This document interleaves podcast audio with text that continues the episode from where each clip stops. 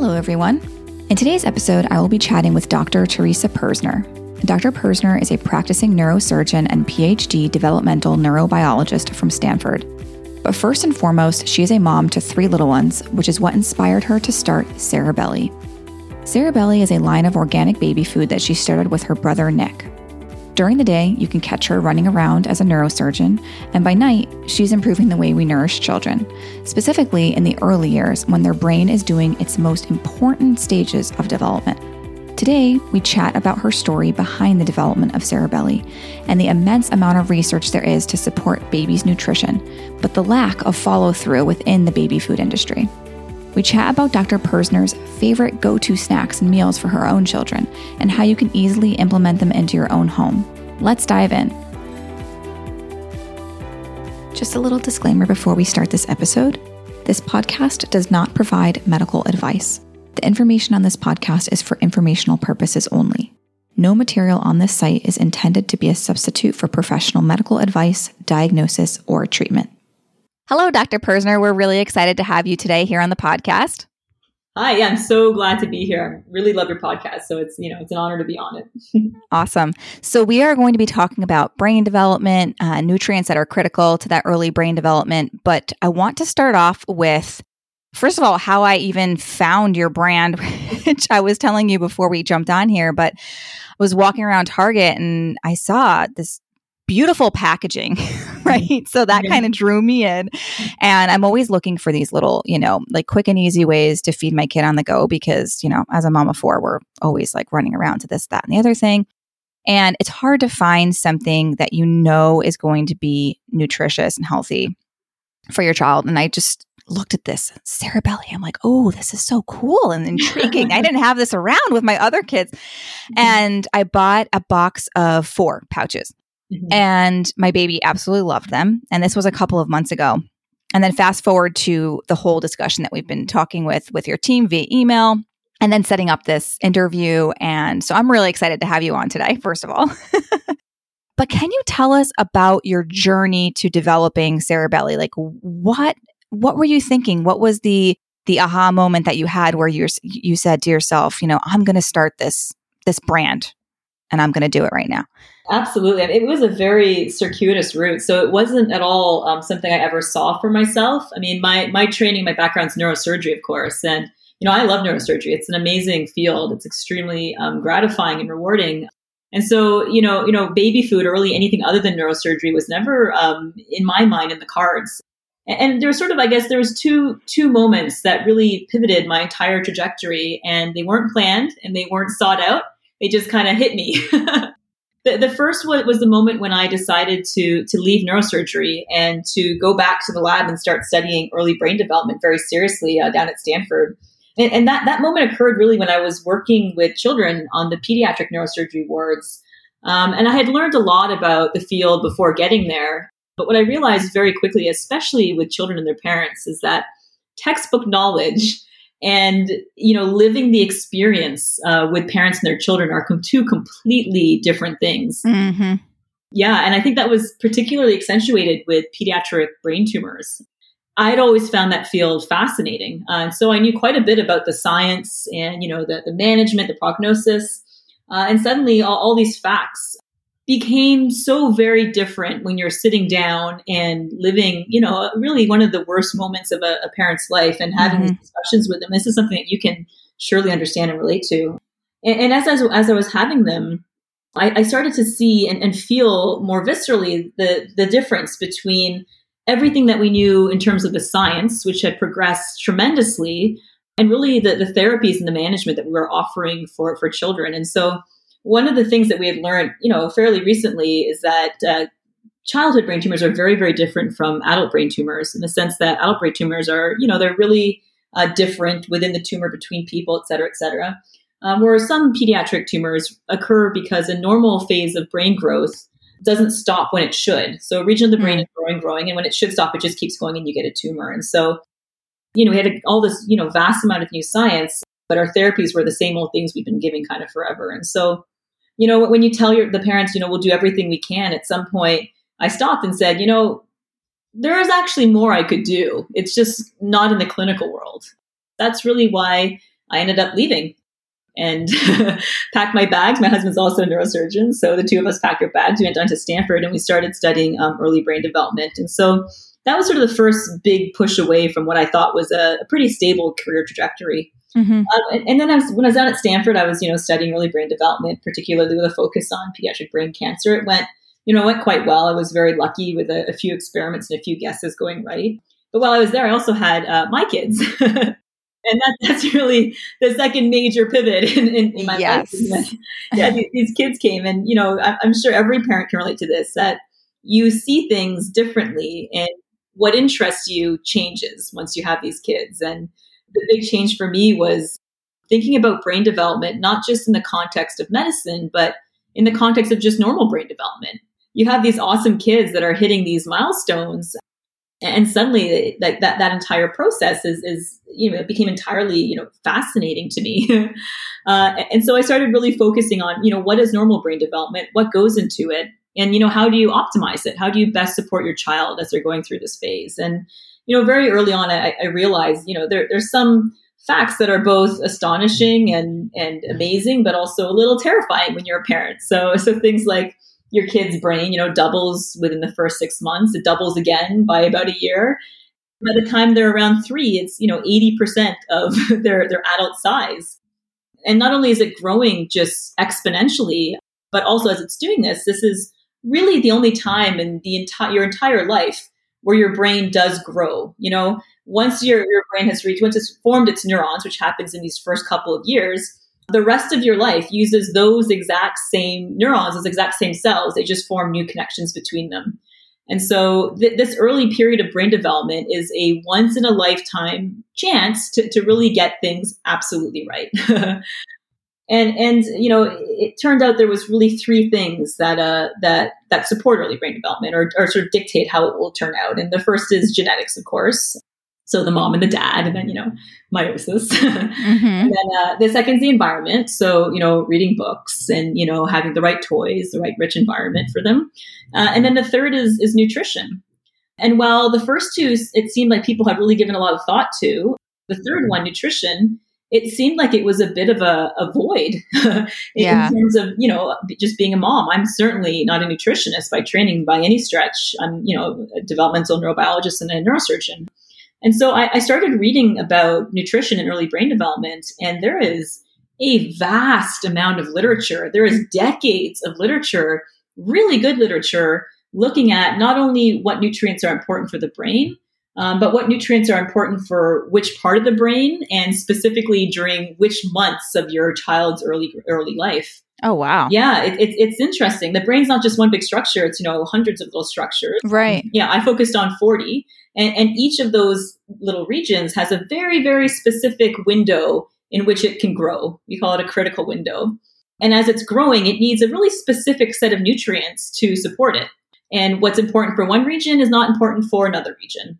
And so, being who I was, I, I very carefully wrote down these 40 regions I carefully wrote down, you know, when they're growing and then specifically which nutrients was required for which. And then I had a month by month plan of what nutrients I wanted my child to eat to make sure that each re- region was really maximally supported as it was growing. And so, and so then I was sort of hit with this idea. Okay, now I know what I want, but you know, how do I get it? I was super busy. I was a mom. Right. You know, my drug. I was going through, you know, talking with the FDA about the drug. You know, my research was heading along, and I wanted to get back to clinical neurosurgery. And so I thought, well, the easiest thing is just go to the grocery store uh, and then find pouches that have the nutrients I need, and then make sure I just buy those pouches when I need them. so yeah, so uh, off I went, and I went to actually a Whole Foods in Palo Alto.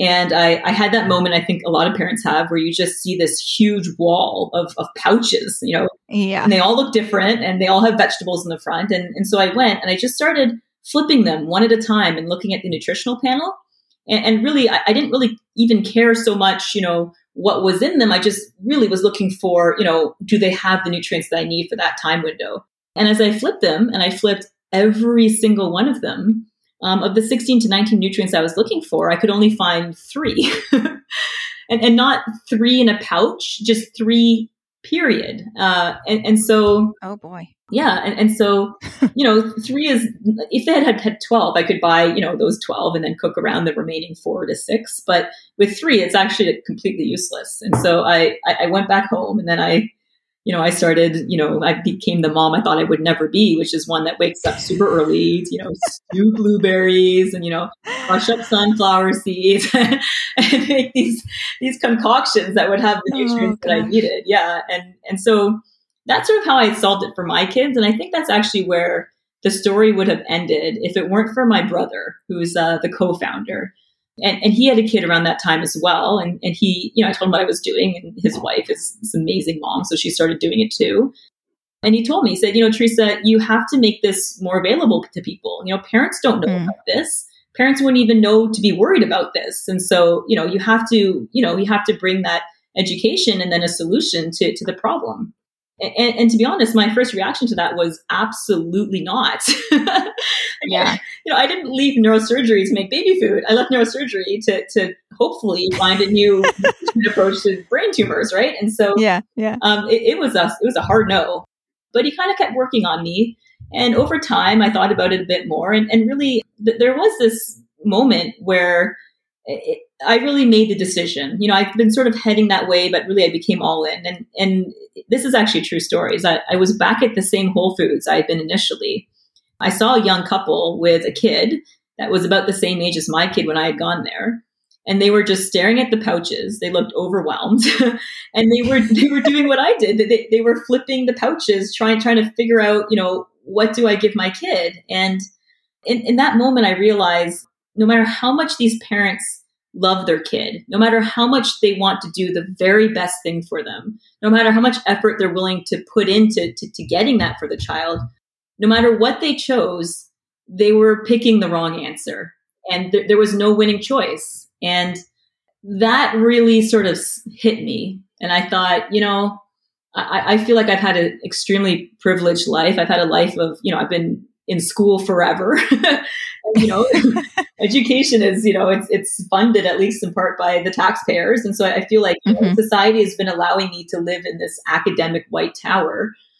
Can I really walk away now when I have the solution that that people could really benefit from? And so that's how I somewhat, you know, reluctantly decided that I would do this and um, I'm one of these people that says no to almost everything that's asked of me, but when I say yes, it's just a hundred percent yes.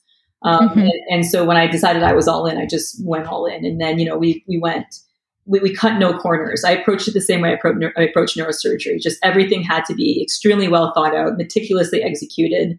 You know things like we wanted it veg first um, because you simply can't get the nutrient density that we wanted and the low sugar levels that we wanted with with fruit. So it had to be veg first.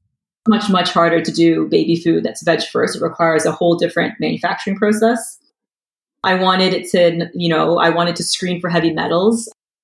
At the time, everyone told us we were crazy for doing that because, you know, what happens if you screen and you find a level that that's not good? And my answer was, well, then you don't sell the product, right? And so, right. so, so we, we hand selected each farm that we got our ingredients based on their soil. Then we tested for heavy metals. And then when we mix it all together, we tested again for, you know, every kind of contaminant you can imagine. Um, and then things like we wanted omega 3s, but we wanted DHA in particular. You often see ALA because it's easy to get from chia and stuff, but Mm. That, you know, that we actually know that ALA doesn't help brain development. It does other things, but it's not, you know, it doesn't do what DHA does for brain development. And so you had to go DHA and then, you know, it's much harder to get. So we got it from, you know, we water extracted it from algae oil and stuff like that. So it, it, it was just every step became really thoughtful and really meticulous. And then um, ultimately we ended up with the the product that that you found and i'm so glad you found. I know seriously. I mean i wish this was i mean I, I know i said this but i wish this was around before you know? But you know this is just amazing. I i know that some of the people listening are really going to want to ask you if you have a resource that they can go to that has these time windows that you are talking about, you know, during these specific the specific months where this specific part of the brain is is developing and what kind of nutrients they can do to support it. Is there a resource that you have that they could look at? You know what? In all honesty, I would really love to to be able to give that resource, but it, it ended up being that the patent that I made was the single most easy patent to get through because there was there's just nothing out there. There's nothing even close to it. That's like so crazy to me. It is crazy. It, there's a lot of literature. So if you go vitamin by vitamin, you can get you know dozens and dozens of paper on that vitamin and what it does with the brain. But but there's no no one's put it together. Yeah. No one's put it together in a way that would be digestible to a non-scientist. And so right. that's actually something you know accessibility is huge for me. Uh, and if, yeah. if, parents have the bandwidth to be able to make their children's food, I think it's really awesome to be able to do that. There's a social component that is wonderful. And so uh, uh, we're working right now on trying to put together maybe a book or something, or at least a, a resource mm-hmm. for the website where parents can just scroll through it and see, okay, what's going on right now and what nutrients do I need? So we have bits and pieces that on the website, but we don't have um, what I would call like a, an adequately satisfying tool for, for the yeah. So we're, we're working on that, but but really it doesn't exist. And I, I promise you, if, if I knew that it did, I would be very happy to to share that with you. yeah. Well, see, now you have to take another year or two to write the book. You know? I'll get help. oh my gosh. Okay, so why don't we talk a little bit about uh, brain development in the in the first year? Maybe just like the most important parts like throughout. I mean obviously you, i know you said that you know your brain is growing like double in size in that first year.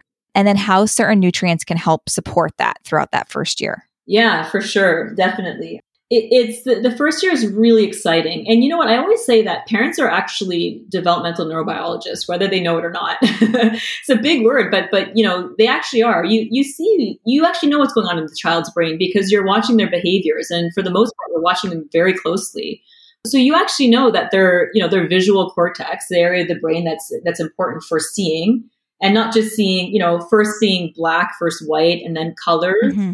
um, later lines and borders. Parents know that the kid's doing that pretty early on, you know, around, you know, four to six months, it's really starting to come together. And not surprisingly, that's exactly when that region of the brain is growing. You know, we know that they start picking up language around a year. And sure enough, mm-hmm. you start to really see growth in the language areas around 11 months and onwards, right? We know that they're starting to really learn coordination around six months, you know, rolling over, starting to get up and things like that. And sure enough, the cerebellum, which is important for coordination, is, is starting to fire around then as well. So, in fact, parents they, they know what's going on in the brain. They just don't realize it because they've never really thought of the behavior in the context of the brain. The behavior is simply a reflection of what's happening at the mm-hmm. brain at that particular time. So, so yeah, I think I think parents actually are, are quite aware. And if you look at the milestones, it's sort of an easy way of just going back and and and almost always it will it will correlate pretty closely with mm-hmm. that region of the brain growing. So, so, the nutrients are hard because there's just so many of them and they do so many mm-hmm. different times. I think a way that I sort of when I was thinking about, you know, what do I really need in this food? It's not just the nutrients, because the nutrients obviously are important, but I also thought, okay, which of these nutrients are already in excess in a North American diet? Because I don't, you don't really need more of that, right? You're going to get it anyway, whether it's from the breast milk or, or whatever that you know, right. children are normally eating. And so I really looked at large data sets and said, okay, in the normal breastfed child, what nutrients are are not meeting the adequate daily intake given a you know just a, a normal North American child. And so um, we sort of started there, and that made it a bit easier because it narrowed it down from all 19 nutrients and or 16, you know, 16 to 19, and and those 16 we do make sure we have in every pouch in case your child is that one percent outlier that happens to not meet the, the normal daily intake for a normal diet. So we, we covered them all, but the ones that we really wanted to cover with the primary ingredients, so the whole foods, the you know the first ingredient or what, what have you. We especially focused on you know the the nutrients that are often lacking, and so um, in the first year, you know the ones that are lacking in about fifty to thirty percent of kids are things like vitamin A and phosphorus and magnesium and selenium, and then things that are often lacking, you know, in about you know up to eighty percent of kids are things like like vitamin D. A lot of uh, a lot of doctors are now recommending you know supplementation of vitamin D and then things mm-hmm. like choline. So, you know, and, and, iron is deficient. You know, it's, it's actually in far fewer kids. Well, a lot of people think of iron as, as the thing that you know kids are lacking. It's only about 8% of kids that, that are lacking in, in iron and you know about 2% of kids will go on to have anemia. And, and for sure, iron is critically important for many body functions and definitely the brain. Um, it has a, a far more far reaching effect on the brain. It does affect certain areas. So, areas like what we call the, the basal ganglia, so part of the, the, the body that's involved in coordination and smooth movements, and, and also areas that have to do with attention uh, and focus. But but overall, you know, when you get to the point where you're so deficient, you're anemic, you're, you're starting mm-hmm. to hit, you know, most of the brain regions as well. So so I think if if a parent were they're certainly welcome to go to our site and look, you know, just put in their kid's age, and then it will it will tell you all the nutrients, you know, which of the 16 are important. I were making my child's food and focusing on uh, specific nutrients, I would probably focus most on on those ones. No, I, I know some listening may be like, oh gosh, this is so overwhelming. Maybe I'm not feeding the right nutrients at the right time, right? Because, you know, that's what we do as yeah. parents. We're like, oh my, yeah. I just, so I mean, Teresa, I just raised, you know, almost four kids and I didn't know this information. So now I feel like I'm deficient in giving them the right nutrients. But is there anything that you can tell the people listening that might be something that's just kind of an easy way to think about this you know, like, is it to go to your website and then just check out these nutrients and just make sure that, you know, what they're feeding their babies has some of these things? What would your suggestion be to kind of digest this information yeah. without being too overwhelmed? I think if you're a type A like me, then that's a good way of doing it. so you, yeah. can, you can literally just go to the site, put in your child's age, it will tell you the nutrients that we focused on, and then you can just Google those nutrients and look for foods that are high in those nutrients. So, yeah, I mean, if it was me, that's what I would do because I, I really like mm-hmm. to know all the details. But if you're a more pragmatic parent, which I think is most parents, general rules that I give is so vegetables for sure. Like I would prioritize vegetables over fruit. There, there's so many reasons for that. So the first is is the nutritional value tends to be higher, the sugar is lower. But also, you know, as a child learning to develop their palate, giving a wide range of vegetables early on, uh, introducing it repeatedly. Sometimes it takes, you know, up to 10 times to get the child to accept a, a vegetable it, it makes it easier later on. it means that the child's already accepted vegetables. You know, almost no kid's going to say no to mac and cheese. You know, you, you, can bring that in any day and they're, they're happy to see that. Oh, yeah. Right? And even most fruit, you know, they're, they're sweet enough that it, it's, it's rarely hard to really convince a kid to, to have fruit, but, but veg are hard. So introducing them early on. And then this is over, overly simplified, but it actually holds up pretty well. Vegetables with dark colors and different colors so you want dark leafy greens, you know, carrots, uh, sweet potatoes. You want to, if you want to get the orange, the greens, you know, the dark purples, the more different colors that you can, you can give the child, you know, different peppers and stuff like that. It, it tends to cover more nutrients and tend to be more dense in nutrition. So, so that's the thing I often say. Lots of different colors. The darker the color, the better.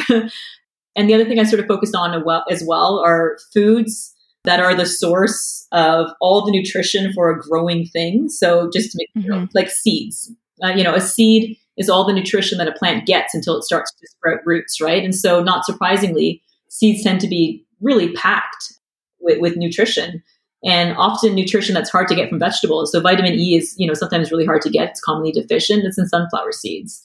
Nuts are the same kind of thing. That that is the, you know, it's the foundation of the tree. And then things like eggs so, you know, the chicken has to develop from the egg. So all the nutrition it's getting in those early days are from the yolk. And so I think that's another thing that I focus on a lot. You know, dark, different colored vegetables and seeds, nuts, and, and eggs and stuff like that are, are great sources. And then if you're if you know, if it if it's in the way that your family eats, certainly meat has certain nutrients like you know heme based iron in high levels. That's hard to get otherwise.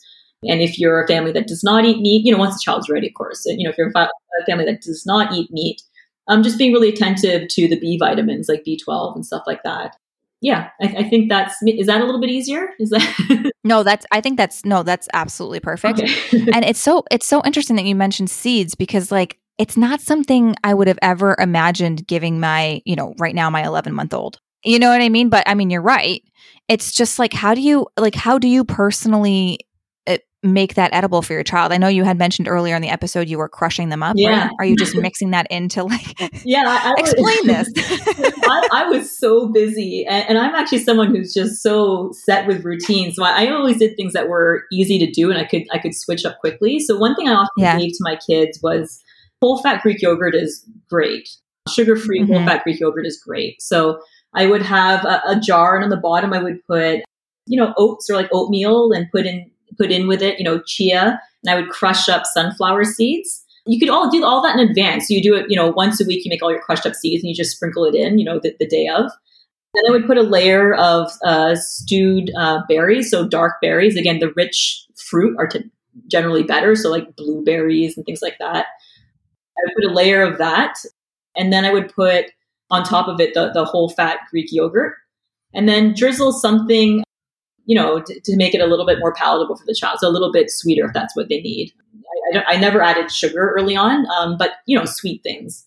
And you know, the, the berries are pretty sweet too. And so uh, when my kid went to, to daycare, every day he they would have something like that. I would switch up the seeds that I had crushed into it, and I would switch up the fruit. But sort of that base was always the same, so it made it really easy to do. And then the other thing I did is I would make a couscous or something. Um, but then it's really easy to put into you know that little base you know, uh, eggs that have been a little bit scrambled, and then any mm-hmm. type of vegetable that you want, um, just cut up. And so I would always switch around the vegetable, but you know, the couscous was pretty easy. Um, and I, in general, tried to avoid too much uh, rice and stuff like that, just because of. Mm-hmm. I, I, certainly didn't take it out of the diet, but I I tried to switch it up a lot. I'm just over here taking uh, a bunch of notes. you should see me over here. I'm like breakfast, whole fat Greek yogurt, top with sunflower seeds. and you know what? I can tell you, it never took me more than 10, 15 minutes to get all of their like their their snacks and lunch and everything ready for daycare in the morning. I didn't have yeah. time, so I really did. I just you can make it so much in parallel that it's it's pretty straightforward. yeah, no, it is, and and I mean once you once you have that routine, it's it's fine. It's just like the coming up with it. Like for me, like it's just everything's so crazy. And i'm like i don't know i don't know. And then i just waste more time i think thinking about it than yeah. i do actually like executing it. Really i did want to ask you do you have any tips that you can tell us when it comes to navigating the baby aisle and you know trying to figure out like how to read these labels and what are we looking for? Are we looking, are there any things that might stand out to you that you would say, oh gosh, yeah, I'm going to put this back on the shelf? Like, is there anything like that that you would absolutely avoid? Yeah, I mean, you would be surprised. And so, obviously, what you see when you're going down the baby food aisle is the front of the pouch. The front of the pouch can be extremely misleading. mm-hmm. so often, oh, I remember. I once back calculated I had a pouch and it was all these, it was all spinach on the front of it. And then, you know, a little bit of apples and this and that. And then I flipped around the pouch and I looked in the back and the first ingredient was apple. What you'll find if you look at the ingredient list, it's almost always apple, pear, banana. They're cheap, they're acidic, so it's easy to manufacture with them. And, and when I back and I looked at the amount of iron, right? And you know how much iron is in spinach. And so I back calculated the amount of spinach that must be there given the iron content. And it mm-hmm. was one calorie of spinach. So, so that, that yeah, one calorie. and those little like those little puffy kid crackers that are all you know carrot, whatever. Again, oh yeah, yeah, yeah. Flip it around and and look at the back and actually look at the nutritional information. So for me, it's actually easier than you think to navigate the baby food aisle. What you should do is ignore the front of the pouch. Other than you know, there if there's certain ingredients your child will not eat, then you know you want you want yeah, yeah. as long as it looks like reasonably palatable and then just flip it around and look at just two things. One is the nutritional panel, and the second is the ingredient list. And uh, what you want is something that is nutritious, low in sugar, you know, higher in protein and fat, lower in carbohydrates. Fiber is good, of course. And then look at the ingredient list and see is that first ingredient apple, pear, banana? If it is, then there's a reasonable chance that a large part of that pouch is actually applesauce and while parents all know to avoid apple juice, and you know, it's like, oh, apple juice, don't eat that. Not a whole heck of a lot of a difference between apple juice and applesauce, right? And so don't be fooled. Try to get past that front of the package. They legally have to tell you what's in it, right? They legally have to tell you whether it's good or not. And so bypass the advertising unless you love the look of Cerebelly, then don't. no, I'm just, I, you know, I, I kid. But, you know, really, try to, try to ignore all the flashing lights in front of you and just flip it around and see what's there Yeah. and then pick the one that makes sense. I, it's Yeah. actually easier than, than you would think. Yeah. All right. Is there anything you want to add to this first section of everything? I think we can dive into just a few of the community questions if you don't have anything else you want to add. No, I think that was great. Yeah. Yeah. Yeah. Okay. Perfect.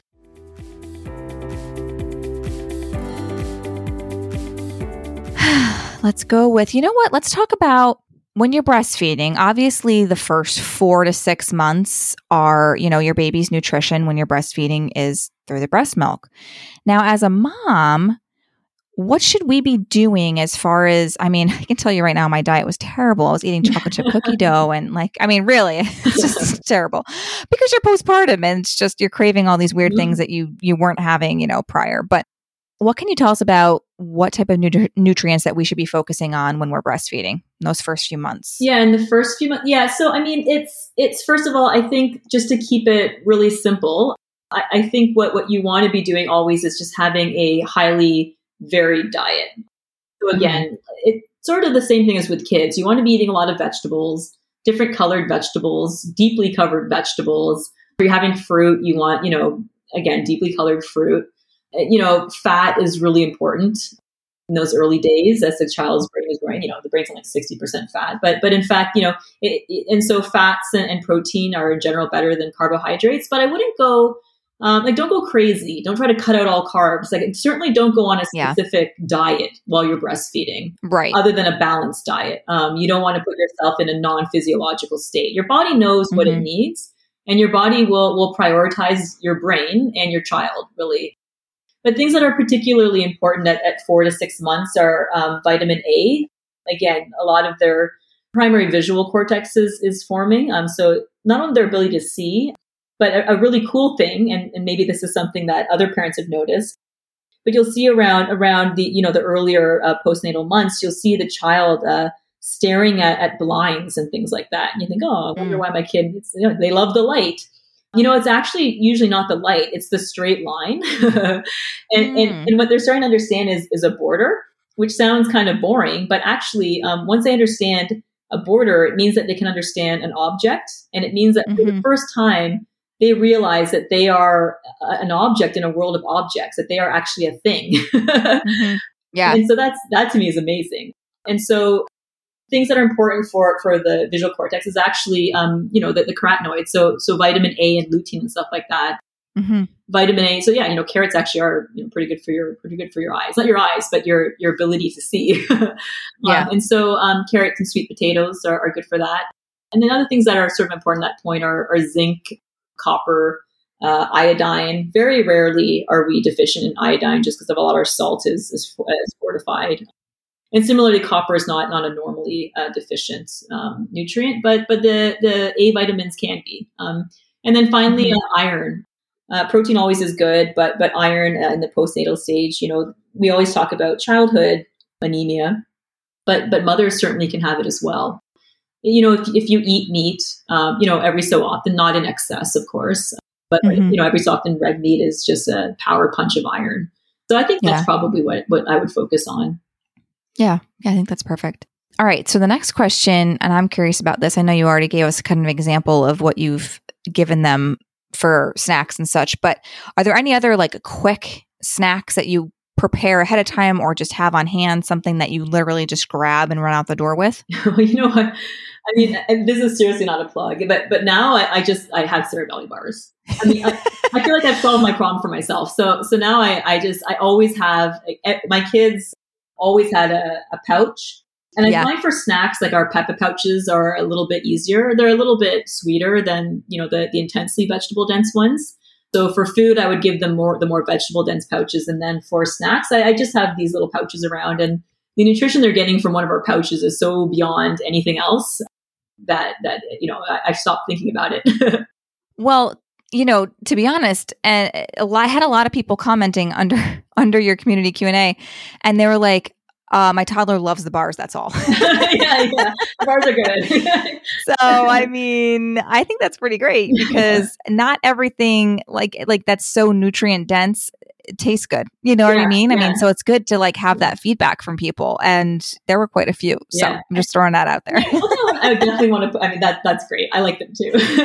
um, I actually have them sometimes when I've been operating for too long. They kind of give me a kick, but yeah. um, but, but one thing I really want to emphasize to parents as well is that, you know, I, I've certainly put a lot of thought into what my kids need from a nutritional perspective, but I think mm-hmm. it's also important to be really realistic with yourself and not too hard on yourself. I mean, the mothers and the or the parent, I should say, because it really is mothers and fathers. The the parents, you know, state of mind and, and, happiness is really important, right? And so if that means sometimes you're throwing some goldfish into your snack pack, you know, th- that's fine. You know, I mean, it, it's I think trying to be overly strict with yourself, you know, it can sometimes be really hard on yourself. And so Oh, yeah, for sure. Yeah, a balanced diet is important. I don't think that you should be losing sleep if every so often they're getting something that, you know, you're not going to be posting on Instagram, right? It's Oh yeah. I mean, like I can't tell you I don't even know what my life would be like without graham crackers because yeah. here's the thing. I have to cook dinner for four kids yeah. and I can't be holding the baby the whole time. That's like completely unrealistic and yeah. dangerous, right? Around the stove. And the only thing that keeps her busy is either an orange, which is great, like a big chunk of orange. I'll give, you know, give her one of those and she'll suck on it for a minute or, you know, 5 minutes and then I'll exchange it with another one. and graham crackers. Yeah. The graham crackers crackers, I mean, do they have a ton of nutrients? No, but you know what? I also don't care because yeah. guess what happens? I yeah. get dinner on the table yeah. and I'm sane and you know, it's perfect. And, so and I completely so agree. You should feel so proud to just that that you that you are just okay with that because I think that you should be and I think there, there's such thing as going too far. oh yeah, for sure. For sure. Yeah. So, with that being said, somebody had asked, will you be coming out with any other products like besides the pouches and the bars? Oh, you know, we have so many things on the horizon. oh, that's what we like to hear. there, there's some things that I'm super excited about, but they're not going to come out for probably until um, next year. Yeah. The, the the one thing that is coming out soon are our bone broth pouches. Um, and so, Ooh. so one thing that I always struggled with with the vegetable first pouches that it's really hard to get protein. Yeah. You know, especially when the kid gets to about 12 months onwards, protein becomes uh, a higher need and the amount that, of, that they need, it becomes higher as well. I found that I was really struggling to, to hit that with, with just vegetables. Mm. Uh, and mm-hmm. so that's how we came up with, with the bone broth. And really, it, it's also, the pouches themselves are super tasty. Really? Yeah. They're, they're, so is it bone broth mixed with other stuff, or like? Yeah, are, yeah. They're all inspired oh. by you know like chicken noodle soup and beef stew. And like so they're they're inspired. So they're flavorful. But but I've been using them. Um, I've been mixing them into things as well because now my kids are a bit bigger, so they're not. You know, actually they right. still eat the they still eat the peppa pouches, but but in general, you know, they're going to school and stuff. So yeah, um, yeah. So I've been now sort of like mixing them into the things I'm making, and they just mix in so beautifully to savory dishes. Yeah, that's the the most the thing that will come out this fall and then next year, just a few sort of, I think, really different things that um, I'm super excited about that just don't exist in any form in the market right now. So that's awesome. Yeah, yeah. So we'll see what happens. I think I think we've done pretty well with the pouches. There'll be some more some more pouches, I'm sure. But you know, new formats and and and yeah. uh, new new target uh, target customers and stuff like that. So it's yeah, I, it, will be cool. yeah, yeah. So this is a this is a good question. When should vitamins be given and what kind? So, like, what age? Everybody always asks, like, okay, well, what age do I start giving my kid, like, for example, like a daily vitamin, like just a multivitamin? When should we be giving this? Should we be giving any other different type of supplements to our kids? Like, yeah. Do you have any suggestions on that? You know what? Like, I, I know a lot about the brain and the nutritional aspects of that. But when it comes to just general nutrition, I really do rely a lot more on nutritionists. Yeah. So, I would actually ask a nutritionist that question. I mean, I give yeah. multivitamins because, you know, they have all those little chewy ones. They're so easy to give now. They're treats. I know. Um, I know. So My kids really, they think they're candy. They're like, yeah, ooh, yeah, we got to have our, vi- our vitamins. I'm like, okay. Yeah, yeah exactly. Um, yeah. So, I mean, I give them because I sort of think, you know, why not? But in terms of the timing and which ones and how much, I, I think that you should either ask your pediatrician or, or really like nutritionists are amazing untapped resources for the most part. But, yeah. but I relied on them very heavily. so, what is your take? Uh, just this is your opinion, really, mm-hmm. on baby led weaning and purees. Like, what did you do with your children? What was your, you know, what did you start them on and what's your whole take on that right right i mean so much debate on things like this and people are i know very passionate about one way or the other and very you know, I, I, certainly see merit in all ways and again I, i'm going to give you just my own experience yeah really i think that people should make their own decision oh for, yeah yeah for, for me I, i'm very practical I just did whatever seemed to work with the kid. And so, you know, I have three different children. They did things very differently. You know, one we really walked through potty training. The other one at 18 months saw their their sibling getting potty trained and decided, I'm not keeping diapers anymore. and so I, I, I tend to not try to force my kids into any one, you know, thought stream or yeah. I, see, I see what they want. And if the child is wants baby led weaning, if they're really interested in my food and they're reaching for it, then I allow them to have it. If they prefer having purees for longer and have the, you know, the more social component of mama, you know, helping them eat and stuff mm-hmm. like that, then I do that.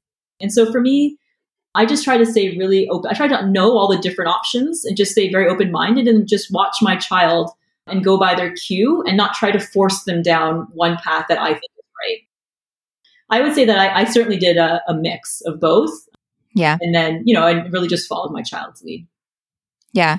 I think that's, I mean, I think that's perfect, right? And it keeps you with a low level of anxiety, right? Because you're not like, oh my gosh, my kid won't do this. They won't do the baby led weaning thing. They won't do the purees. Like, oh my gosh, you know, and you kind of get yourself all stressed out. Yeah.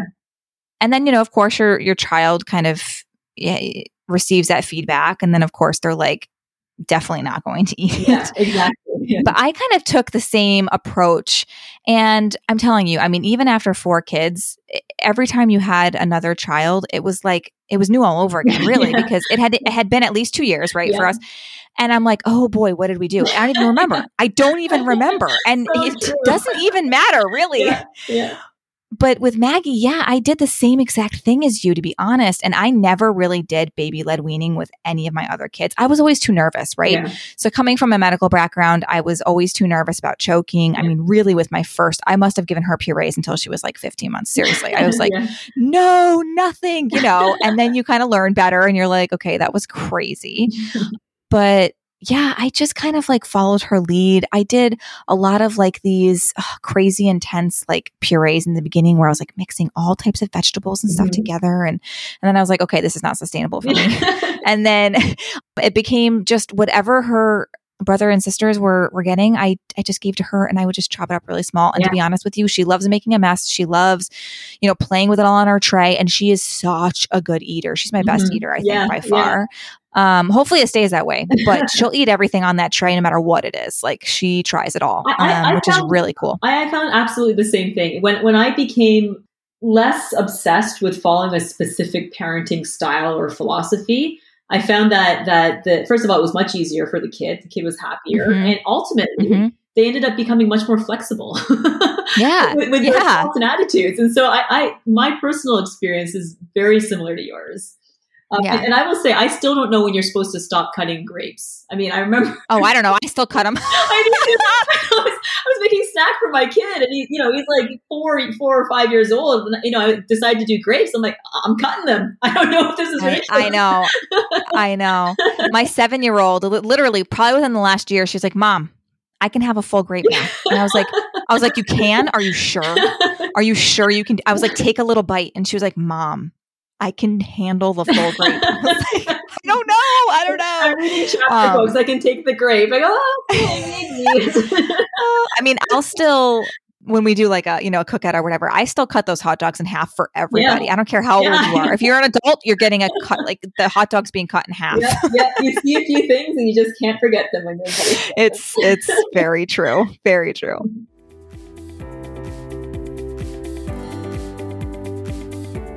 All right, so let's end with two questions I always ask all my interviewees. And the first question is this doesn't have to do with anything we talked about so far today. It can be about anything. Mm-hmm. But what piece of advice would you give to a mom?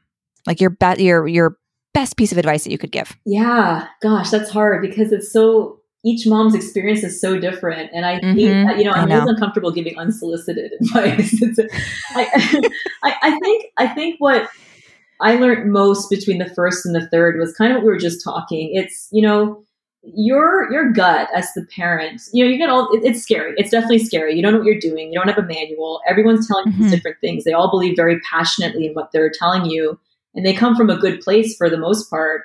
But ultimately, you have to trust your intuition. And if everyone's telling you to do one thing, but it seems like it's just not working with your child, and your child really wants to do something different than, than what everyone else is saying that they should be doing, follow your gut and follow your child, and the two of you will work it out in a way that makes most sense for them.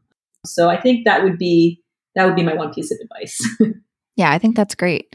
And now this last question, I'm really excited to hear your answer on this one, considering what we talked about today. If there was one meal that you could make for your entire family that everybody would eat, what would it be? Oh my gosh, that's really hard. I know. if I could make one meal one meal and every single person would gobble it up. Yeah. You know, oh, that's really tough. it's so hard. Yeah. The, the, reason I struggle with this is because the nutritional component's important for sure, but also the joy of eating and the joy of spending time with each other and the, the pleasure of, of food is, is such an important, you know, I'm half French. Like that's, that's a yeah. very important part of, of the whole thing. And so I don't know, like what what is that? What what's what's a delicious a delicious meal that that everyone would just bond over? I think it would be I can't say a specific thing, but I, I think it would be a family, a beloved family recipe that I yeah. made with my grandmother and shared with my children. I think that would be yeah, yeah, yeah. I think that's wonderful. Yeah. Well, thank you so much, Dr. Purzner. I know obviously you're a busy woman over there And you have to start working on your book too, which means you're going to be even busier. but thank you so much for taking the time out of your day to chat with us today. Yeah, this was wonderful. Thanks so much. And I, I love what you're doing. So thank you for doing oh, it. Oh, thank you. thank you. Thank you so much for hanging out with us today. All resources mentioned in this episode can be found in the show notes on lindsayandco.com. To continue these important conversations, head over to Motherhood Meets Medicine on Instagram. Let me know what you learned from this episode and who you would love to hear from next. I always love getting feedback from you. If you're finding value in this podcast, please rate, review, subscribe, and share with a friend. This will help us to reach even more women from around the world. I'll catch you next week. Until then, don't forget to find some time to unplug, unwind, and have a little fun.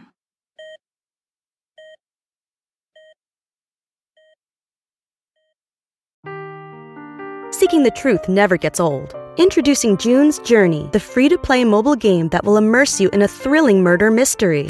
Join June Parker as she uncovers hidden objects and clues to solve her sister's death in a beautifully illustrated world set in the roaring 20s.